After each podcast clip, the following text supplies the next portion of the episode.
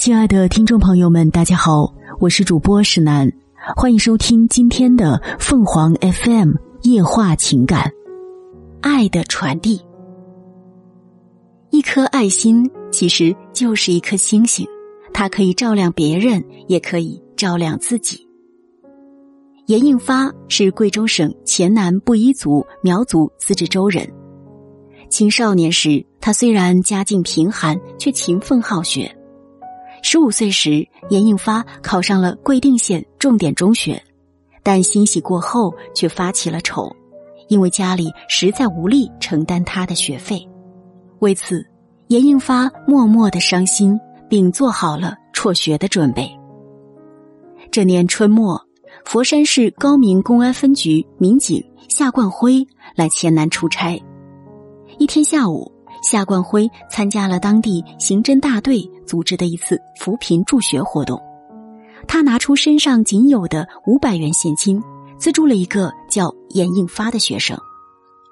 这笔钱在当时当地可是一笔巨款啊！那时严应发每个月的生活费只要五元，五百元对于严应发来说足以改变他的人生。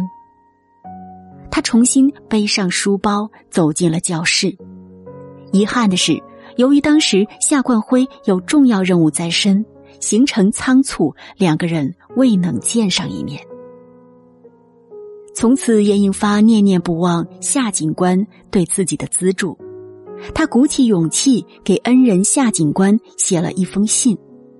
他在信中写道：“今天，蓝天是我翱翔的领地。”但我永远记得，是您给了我飞翔的信心和勇气。每当我取得成绩时，总忘不了默默资助我的夏叔叔。没有您的慷慨奉献，哪有我收获的今天？十二万分的感谢您，敬爱的夏叔叔。在不远的将来，无论我成为挺拔的大树，还是低矮的小草，我都将以生命的翠绿向您致敬。意外的收到严应发的信后，夏警官抽空写了一封回信。他在信中鼓励道：“严应发同学，虽然你现在的家境并不富裕，但只要一个人立志向上，前途永远是光明的。老实讲，我原来也是一位特困生，多次领取助学金才能完成学业并走上工作岗位。”经过几年的积极进取，已初步取得了较可喜的成就。希望你将来有更可喜的成绩。如果家里面有其他的困难，请转告一声，我将力所能及支持你，因为这是我们的一种缘分。我看到一颗新星升起，你能以优异的成绩考入中学，相信你也会以优异的成绩走进大学。美好的未来正在向你招手，小伙子，加油！收到夏警官的回信，严应发双手捧着，读了一遍又一遍，然后小心翼翼的把信放在一个小木盒里保存起来。每当遇到困难时，就拿出来读一读，给自己战胜困难的勇气。一九九八年。严应发的母亲因病去世，他不仅要下地帮家里干活，还要照顾年幼的弟弟妹妹，曾一度想过放弃读书。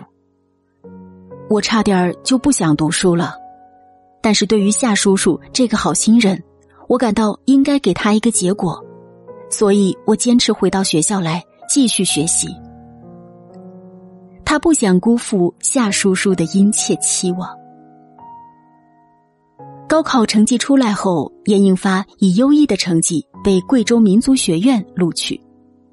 得益于国家的助学贷款政策的施行，二零零三年，严应发顺利读完大学。毕业后，他选择回到母校当了一名数学老师。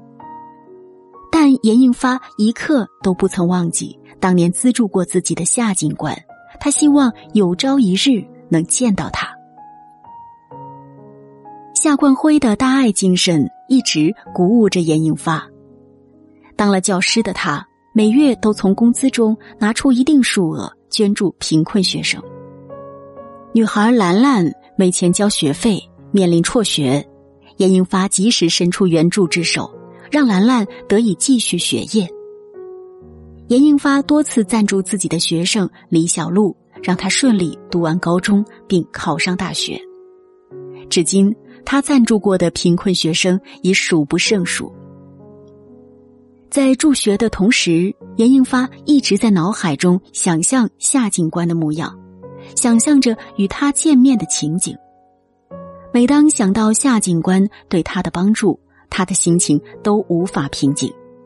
于是，他就更加努力的义务助学。